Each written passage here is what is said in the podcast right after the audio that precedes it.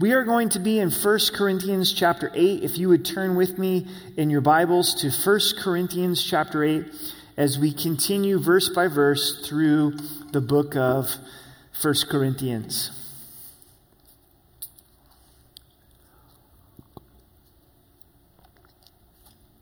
With this service being pre recorded, we do have those available live uh, to be able to minister to you. So, our ministry team is live with you right now on the chats and the comments. Let's pause. Would you pray with me and prepare your heart uh, to meet with the Lord? Father, we thank you that you are love, that you displayed your love for us by sending your Son to die for us. And what a time in our country and in our world to know your love. I pray for each person listening that in a supernatural way, through the power of the Holy Spirit, that you would confirm your love to them. For some, maybe touch them with your love for the first time. We would know the height and the depth and the width of your love, and also that we would have a very tangible love for those around us. That we could do justly, to love mercy, and to walk humbly with you. So, God, we invite you into this service. We pray that you would bless it. We thank you and praise you in Jesus' name. Amen. These are very interesting and difficult times that we are living in. And as we're in 1 Corinthians chapter 8, it's a perfect section of Scripture for us, and I think God really gives us our anthem. He gives us our marching orders. What do we need to be focused on in these times? When we see the COVID virus, when we also see all of the tension and hatred that's taking place in our country, I can't think of anything better than for us to understand and know that Jesus is love. That Jesus is love that he demonstrated his love towards us. While we were yet sinners, Christ died for us. I hope you know and that you hear me on this is that Jesus loves you. That if there's any doubt of that in your life, that you would look afresh at the cross and know that you are loved by God. And also that we would be fully convinced that God loves the world. That how we would see people and interact with one another believers and unbelievers, is this is a person for whom Christ died. Church, this is a very important time for us in history to be in touch, in contact with the love of God, and be expressing the love of God to others. We have many opportunities to live out that expression of love. It's also an opportune time for the enemy to divide homes, to divide the church, to divide our country. We know his playbook. We know his scheme is to steal, to kill, and destroy. He loves to divide.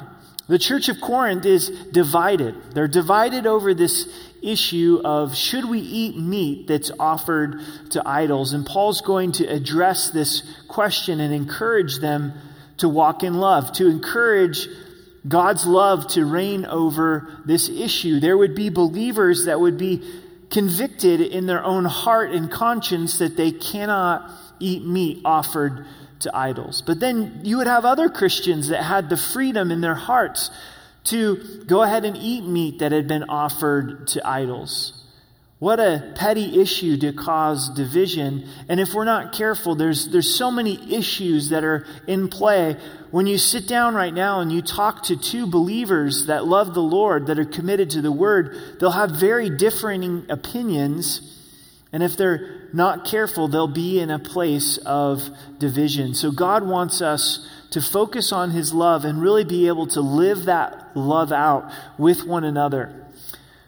Join me in verse 1 of chapter 8. Now, concerning things offered to idols, we know that we all have knowledge. Knowledge puffs up, but love edifies.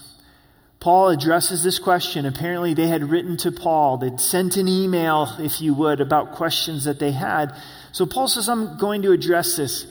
In this area of meat that had been offered to idols, Paul says, We have knowledge on this. We, we do understand these issues, but then he gives us an important groundwork, lays the foundation before he answers the question and says, Knowledge puffs up, but love edifies.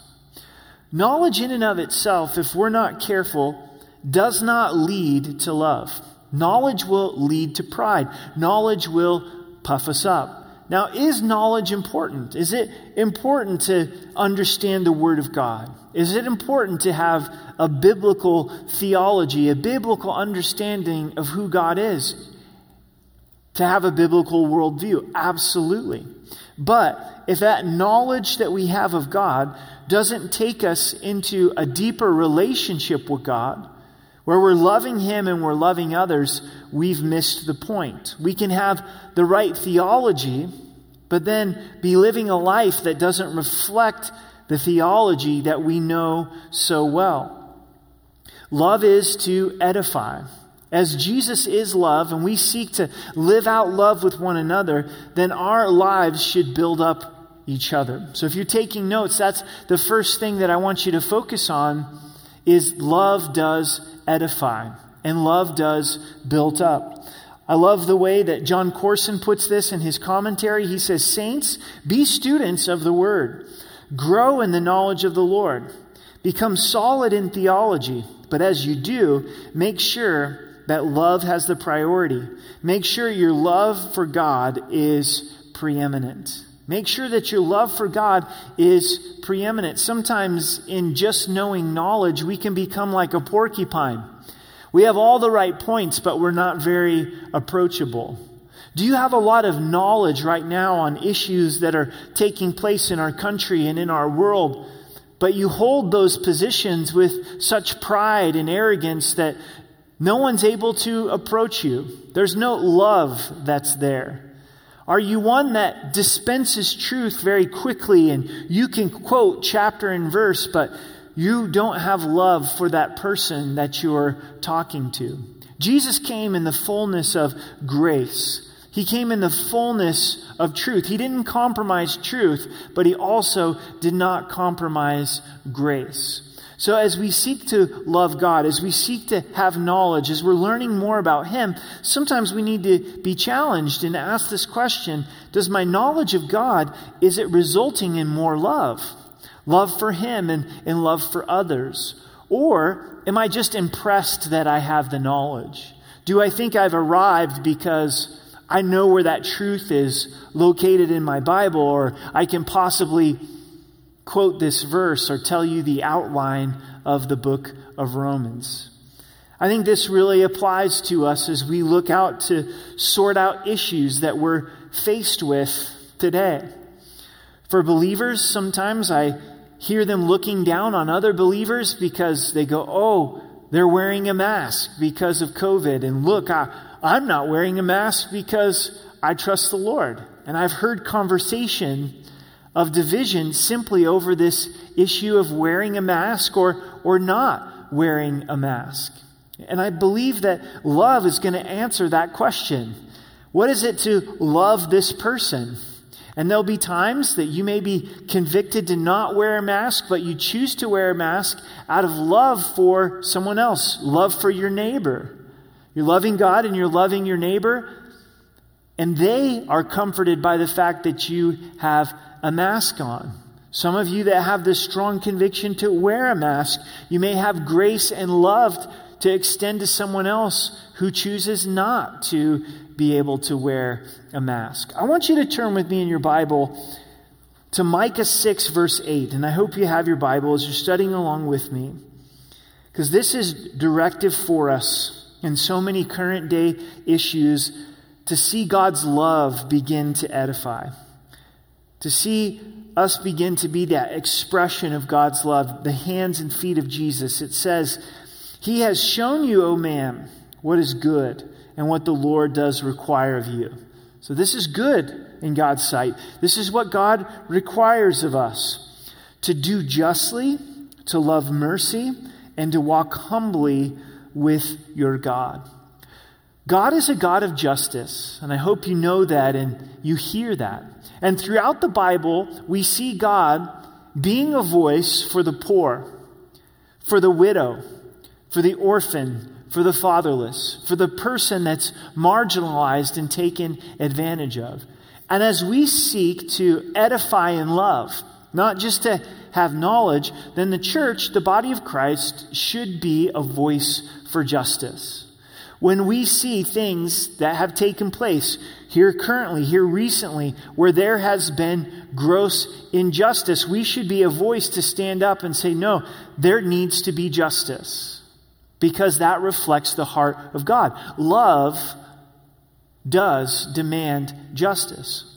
But then what's amazing is this verse continues love also is expressed in mercy, to do justly, but to love mercy. This word mercy is also translated kindness and steadfast love. The idea of mercy is to not give somebody the judgment that they deserve.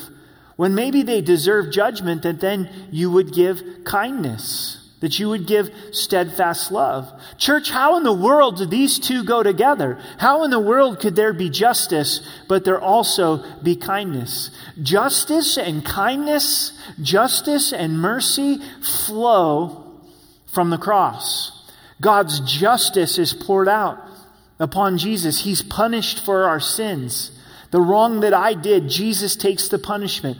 For God to be just, he had to pay that price uh, upon the cross. But also, this tremendous mercy God pours out upon sinners. He pours out upon my life. He pours out upon your life. He pours out upon the thief that's crucified next to him that asks for forgiveness. God is both just, but he's also merciful. He's filled with kindness.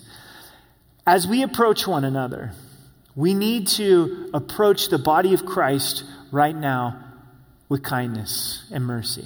Be a voice for justice and also be an expression of mercy and grace. My wife showed me a, a video this week where you have two impalas fighting. And as they're so busy fighting with one another, here comes a lion and eats the impala who is caught off guard because he's so focused on the fight didn't realize that he was prey to the lion. And if we're not careful as believers, we have to understand we don't wrestle against flesh and blood. We could be fighting with each other, and Satan's laughing, and he's having a field day. Here you are arguing over masks. Here you are arguing over different views on the coronavirus. Here you are fighting over different current events that are taking place and the enemy comes in. And so we want to have that kindness for each other, but also to have that kindness and that mercy towards unbelievers. I want us to zoom out for a second and see people the way that God sees people. God sees people that are sheep without a shepherd. When Jesus looked at the multitude, the 5,000, he saw them as sheep without a shepherd. He told the disciples, I want to feed these guys. He was moved with compassion towards them. And we need to see people in that lens, in that light, that God loves them, that He loves them enough that He sent His Son for them and choose to interact in a merciful way. In Luke's Gospel, in Luke chapter 6, Jesus gives us a challenge on mercy. I'd like to read it to you. It says this but love your enemies, do good, and lend, hoping for nothing in return. And your reward will be great, and you will be sons of the Most High. For he is kind to the unthankful and the evil. Therefore, be merciful, just as your Father also is merciful. As the Father has been merciful to us, then we're to be merciful with one another. Check this out. It says, Judge not and you shall not be judged. Condemn not, and you shall not be condemned. Forgive, and you will be forgiven. Give, and it will be given to you. Good measure, pressed down, shaken together, and running over will be put into your bosom. For with the same measure that you use it, it will be measured back to you. Do you want mercy in your life? Do you need kindness in your life? Then give that to others. God's been merciful to you, and as we give mercy to others, then it's going to be showered into our lives as well. Church, we need a fresh encounter with Jesus. Jesus is love. And as we put our eyes not on current circumstances, but upon Jesus and worship Him, and then begin to love one another, love the body of Christ, love believers, love edifies, love builds up. Is my life building other people up, or are they simply getting knowledge crammed down their throat? Love is what's going to give them an appetite for God's truth. You know me. If you haven't heard me teach much before, you know I love truth. You know I'm committed to the truth of, of God's word. And as we're committed to the truth of God's word, we express that in love. We don't want simply knowledge to puff up. We want knowledge to bring us into a deeper encounter of love. Verse 2 And if anyone thinks that he knows anything, he knows nothing yet as he ought to know. Can I get an amen? Can you just shout an amen in your family room night right now? Have you ever been so convinced of something in your heart and in your mind? Then you go down further in life and you go, I had that all wrong. I didn't know as I thought. I didn't have that all figured out. Just say this right now with me. I don't have it all figured out. I don't have it all figured out. And that leads us to the third part of Micah 6 8 to do justly, to love mercy, and then to walk humbly. We need to walk humbly. Jesus was committed to justice, overturned the tables in the temple. He was the expression of mercy and kindness. But also, Jesus had tremendous humility. Here he was, God, all powerful, all knowing, humbled himself to wash disciples' feet, humbled himself to the obedience of the cross. In humility, we choose to serve. In humility, we express truth. And the truth of Scripture that's declared to us in verse 2 is we don't know as much as we think we know. I started off in ministry when I was 21 years old as a youth pastor. Was a youth pastor for about five years and then started lead pastoring. I remember some of the counsel that I gave as a youth pastor, where I was a young dad, had never had teens, and I would go back and I would change that counsel radically. But yet, as a young man, I thought that I had some things figured out, but I didn't have them figured out. As we journey with the Lord, we come to understand there's only one that's got it all figured out, and that's the Lord. But if anyone loves God, this is known by him. This one is known by him. This is an advantage of love. This is an advantage of loving God. If we're loving God, then we're going to be known by him. We know that He loves us and we respond to the love that He's initiated with us. You're never going to regret loving the Lord. You're never going to regret serving the Lord. I think of this similar to family, inside of marriage and relationship with kids. As husband and wife love each other, they're known by each other. My wife and I this September will be celebrating our 19th wedding anniversary. We're already starting to dream and plan about our 20th wedding anniversary. And I know my wife, and she knows me. It's so fun to walk through life together. Our kids, as they're growing up, I know them and they know me. Church, as you love God, you're known by God. He's your Father and He's loving on you. So as you walk in love and you love the Lord and you edify others, the result of that is a deeper relationship with the Lord we get more into this issue of meat offered to idols. Therefore, concerning the eating of things offered to idols, we know that an idol is nothing in the world and that there is no other God but one. In the Greek culture and the Roman culture, there was just so many idols. So many, many idols. And they would offer up their meat to idols, and then that meat would be sold in the market as a discounted price. It's used meat, if you would. Meat right now is so expensive, isn't it? It can be difficult to find at times. If you were a believer in the church of Corinth, it'd be very easy to go, man, here I am in the grocery store, and this meat that's been offered to idols, it's half the price. I'm going to get some filet mignon. I'm going to get some ground beef. I'm going to get some salmon that was offered to an idol. So Paul begins to explain this and say, you know, the idol is really nothing. There's no power in that, that idol when that meat was offered unto to idols. And we need to be reminded of that. Idols that we worship are just the creation of people's hands. If you worship a vehicle or you worship a, a house, it, it's created by man. And these idols are created by people, and there's no actual power behind those idols.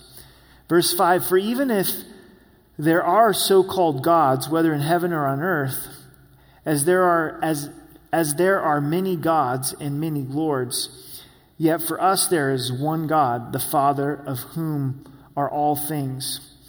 And we for him and one Lord, Jesus Christ, through whom are all things and through whom we live. So love covers, but also love fulfills. Love fulfills.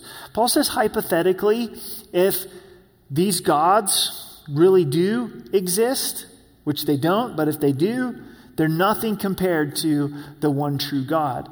Then Paul goes on to explain our God. He's one but yet three distinct persons the Father, the Son, the Holy Spirit. And he describes the Father, and he says, The Father of whom are all things. The Father possesses all things, He owns everything. Everything belongs to Him. And it says, And we are for Him. So as we know the love of God, and we love God in return, we find fulfillment. We are looking for fulfillment. We're longing for fulfillment and purpose and desperately grasping for fulfillment, and fulfillment is found in a loving relationship with God. Shout it out. Yeah. Because the Father loves us and we get to love Him and He possesses all things. And as we serve Him, we find our purpose. If you're looking for purpose, going, man, is marriage my purpose? Is a job my purpose? Is education my purpose? Is, is my purpose making change in, in the world? All those things are great things, but will leave you empty if you have not found your fulfillment in your relationship with the Lord. Maybe you've drifted from that place of drinking from the fountain of living water. The nation of Israel did. We've all done it at different times in our lives. It says that they rejected the Lord, this true source of living water, and then they went and dug cisterns that could produce no, no water. It's only the Lord that fulfills. In serving Him, in abiding in His love, we find fulfillment. And then Jesus Christ is described. He's one Lord, and through whom are all things. Jesus created all things, and through Him we live. So Paul's saying idols are nothing. Idols, they didn't create us, they don't sustain us, they don't produce life, but God does. And we find our fulfillment in God's love. I hope you understand this theme from me in the next few weeks. We'll be talking about it more as we get into 1 Corinthians 13. Is to really, really, really, really, really, really have your roots go deep into the love of God. We're bought with a price, and that expresses the love of God. Are you fully convinced that you are loved by God? Have you found your fulfillment in knowing that you are loved by God? It's such a great place to be. Such a great place to be. You can enjoy your work, not seeking work to provide fulfillment. You can enjoy your family, not seeking for family to provide fulfillment. You can enjoy every blessing, knowing that your fulfillment is in the Lord. In verse 7, love serves. So love edifies, love fulfills, but love serves. However, there is not in everyone that knowledge. For some, with consciousness of the idol until now, eat it as a thing offered to an idol, and their conscience being weak is defiled. So there's some believers that haven't yet understood hey, there's no power in this idol. God is the only one true God. So when they eat meat offered to idols, all of a sudden their conscience, it's pricked. And they can't enjoy that meat that's offered to idols. So, what are we to do for that person? And the rest of the text, text explains. But food does not commend us to God. For neither if we eat are we better, nor if we do not eat are we worse. I hope you understand this. Food does not commend you to God or put you in right relationship with God. So the believer that eats meat that's offered to idols, they're no less than the believer that decides to not eat meat offered to idols. We're not commended unto God based on the food that we eat. But here's the lesson for us. But beware lest somehow this liberty of yours become a stumbling block to those who are weak. For if anyone sees you who have knowledge eating in an idol's temple, will not the conscience of him who is weak be emboldened to eat those things offered to idols? We're to make sure that we're not stumbling a fellow brother or sister in Christ. Is our freedom more important to us than causing a believer to stumble. We should be willing to set aside our freedom to be able to build up that fellow believer. So, biblically, there is freedom to eat meat offered to idols. But if it's going to cause another believer to stumble, then be quick to lay down that liberty that God has given to us. What are some examples of this today? Because meat being offered to idols is not something that we wrestle with. One of the examples is the issue of alcohol. As the Bible teaches, from what I understand, there is liberty for believers to drink alcohol under two conditions that they don't get drunk and that they don't cause another believer to stumble. So you may be convinced, hey, I have freedom to be able to drink and I don't get drunk and that's not an issue. But one of the things that you need to evaluate is your liberty. Is it causing another believer to, to stumble? My dad tells me a story of when I was young. My mom and dad were having a home built, and the guy that was building the house was a fellow believer, but also really struggled with alcohol. And at that time, my dad was under the conviction they had freedom to drink alcohol, and occasionally he would bring home a few beers from work and share it with the guy that was building the house. But little did my dad know that then once the guy would have one beer, alcohol was a problem for him, and then he would go home and stop off at the bar first and, and get drunk. And my dad realized that he was causing this guy to stumble, and that always stuck with my dad and really changed his, his views. And those are the things that we've got to sort out. And, church, I think this is really applicable right now in this area of the COVID virus. Is some of you could be like such in a place where, like, I'm going to make a stand with not wearing a mask, or I'm going to make a stand with, with wearing a mask. That before you know it, we're judging other believers in an area that we don't need to be judging them but instead we should be serving them. It's such a weird time in approaching each other, isn't it? Like, are we doing the elbow thing? Are we doing the fist bump thing? Or are you a hugger? So we're, we're going to go ahead and hug.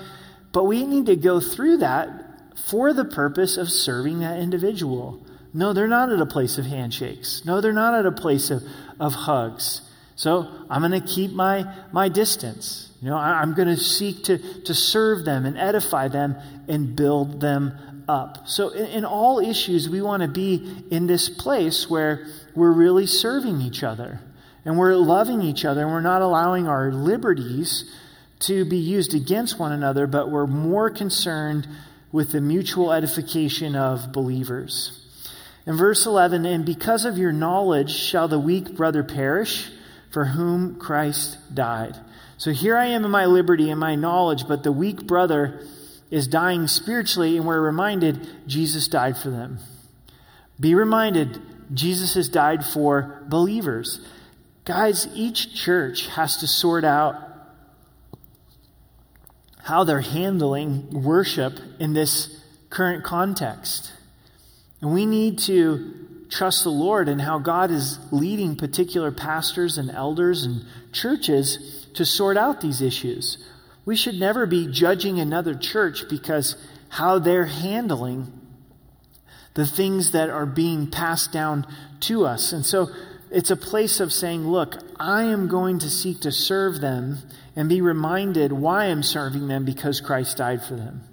Verse 12, but when you thus sin against the brethren and wound the weak in conscience, you sin against Christ. So, if I cause my liberty, use my liberty to cause another believer to, to stumble, who have I sinned against? I've sinned against Christ. We need to be reminded of this. This is humbling and this is sobering. Is when we sin against a brother or sister in Christ, we're sinning against God. We're sinning against Christ.